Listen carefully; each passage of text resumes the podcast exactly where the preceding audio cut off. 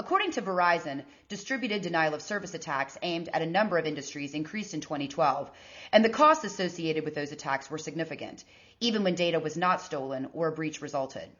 Now, Dave Ostertag of Verizon's risk team shares more about DDoS and data breaches in its just released 2013 Data Breach Incident Report. Hi, I'm Tracy Kitten with Information Security Media Group. Dave Verizon just released its sixth annual data breach report, and DDoS was among the report's key findings. What stood out about DDoS in 2012 relative to the number of attacks and the cost associated with those attacks? Tracy, 2012 saw a dramatic increase in both the number of distributed denial of service attacks as well as the complexity and size of those attacks. We had attacks aimed primarily at banking industry in the United States as well as other banks and, and other companies uh, across Europe and the Middle East. The number of attacks has increased dramatically where multiple banks have been attacked daily for almost all of 2012, and the volume of those attacks has increased dramatically. Uh, Verizon is one of many DDoS mitigation providers, and in the past, prior to 2012, the recommended level of attack uh, mitigation service for a major financial institution would be approximately 10 gigabits per second. Uh, the attacks have increased in size up to five or six times that, where now the recommended distributed denial of service attack mitigation service that is recommended to large banks is 50 to 60 gigabits per second. The infrastructure that we've seen related to these attacks can handle many times even that uh, level of attack. So I think overall the number of attacks as well as the, the type of attacks themselves have, have changed the game uh, in the area of DDoS in 2012. And Dave, were data losses or fraud ever associated with some of those attacks? In, in very few of these attacks, we've seen uh, related data loss associated with the DDoS. But again, those are very small, less that could be counted on one hand.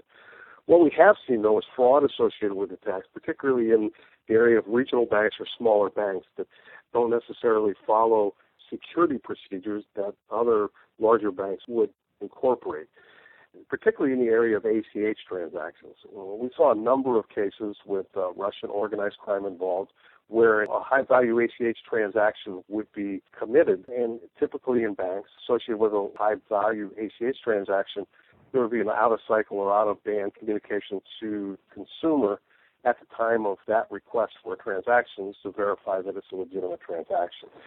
In order to circumvent that bank security procedure of the out of cycle transactions, at the time of the transaction, a, a DDoS attack would be launched at the bank to prevent either, in the case of telephone calls, a, a telephone-based DDoS attack, or in the instance of an email or text, internet-based DDoS attack against the bank, to slow down that communication to the consumer, knowing that the banks have a built-in timer switch that once a certain amount of microseconds pass, if that communication has not been conducted, the transaction is approved.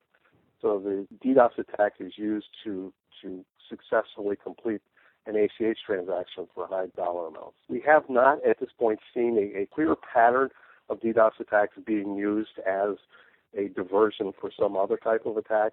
However, that is always a possibility, and we warn our, our banking customers that they should pay attention to that and realize that that is a, a definite possibility. Don't just focus on the DDoS attack, but also keep your eyes open and aware of, of other potential attacks. Now, as you've noted, Dave, we know that the banking institutions in the U.S. have been targeted by DDoS this year, but were DDoS attacks up or have they increased for other industries across the board relative to previous years as well? We have seen an increase in, in other industries. They appear to be targeted for the most part uh, by activism groups. Most of the DDoS attacks that we've seen in the past year we've characterized as activism based attacks. We have seen attacks against industries other than financial institutions and they appear to be on an individual basis related to some type of problem that the activism groups have with that particular organization. Now, from a higher level, could you give us some background about the survey itself, such as which industries were included in some of the companies or among those that you surveyed? And when was the survey conducted? The survey was conducted throughout the year. These are cases that are investigated either by my team or by one of the 18 other partners in the data breach report. So the data is collected throughout the year as the incidents happen. industries basically are, are, every industry, any company or industry vertical that exists. So it, it's not related to specific industry verticals, rather to victim organizations that are attacked and either hire my team or contribute information to one of the other contributing partners to the data breach report. And then, of course, these incidents are global incidents. Can you give us any idea of the number of incidents that were tracked or perhaps the number of companies that were included in this report? The number of incidents that were investigated are almost 50,000 incidents in all. Bringing on all the partners that we did this year, we got a variety of information from around the world, and our partners are truly global. So it's really impossible to break down a particular region that, that stands out because it, it truly is a global global report. The report itself is 621 incidents that occurred this year, and in addition to that, because of the amount of data that we got, uh, there's an additional 47,000 security incidents that are reviewed inside the report also. Well, those incidents didn't rise to the criteria of being in the data breach report, being carefully uh, monitored as far as the metrics that are collected and the fact that data may not have been actually compromised.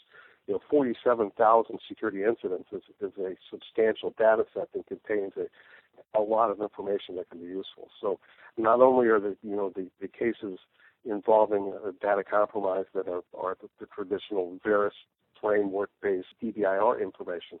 We also have those other 47,000 security incidents documented in the data breach report. Now, the report also notes that external attacks are most often to blame for data breaches. How were those external attacks most often waged? Well, a continuation of patterns that we've seen in the past, where malware and hacking continue to be the largest two action groups in the data breach report. We have an increase this year in the use of social engineering and from that phishing also that, that has dramatically increased, as well as physical.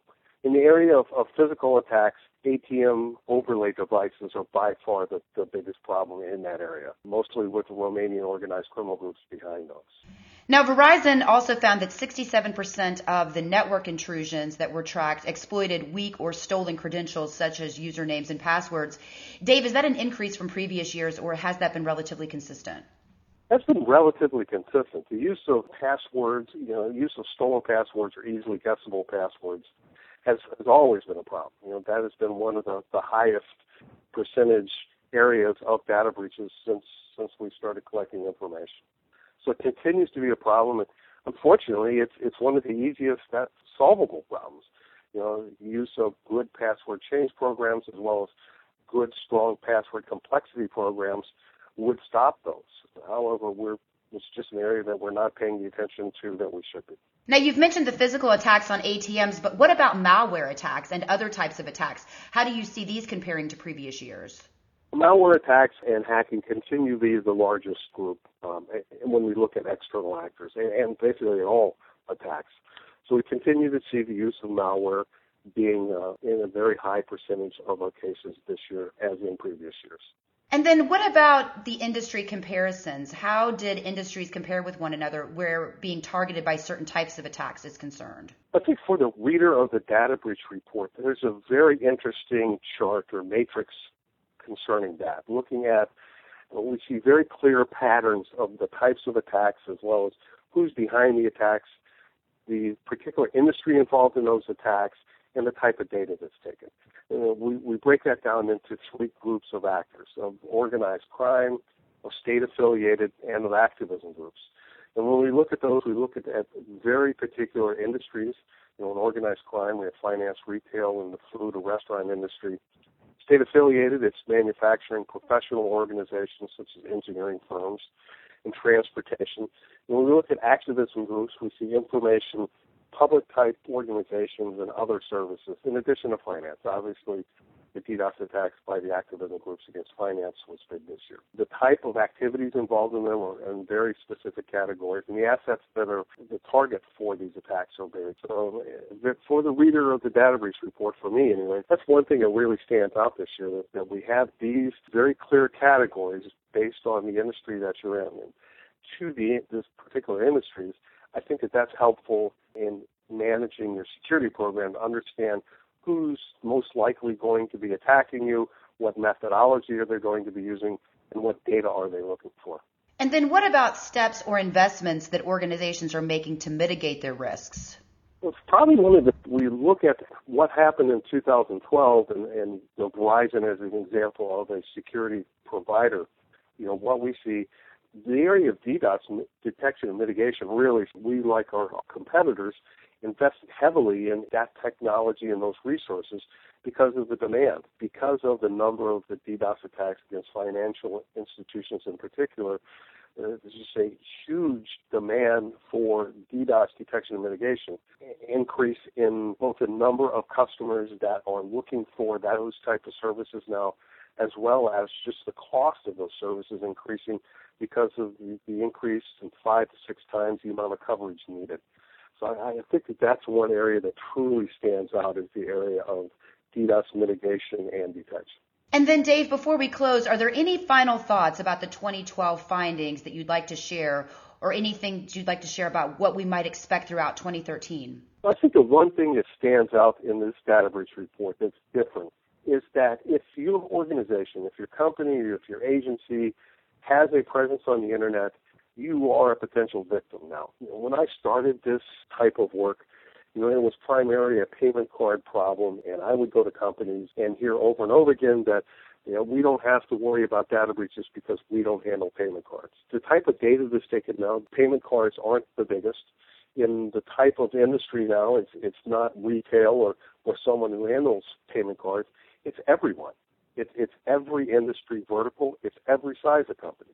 Now, we have 14 companies of less than 100 employees in the area of boutique engineering firms or consulting firms that were targets this year. The size of companies and types of companies that would never be a victim in previous years. Because of the increase in our cases involving espionage, you know, those companies are now a target, a specific target, because of the nature of what they do or the type of data that exists within their network.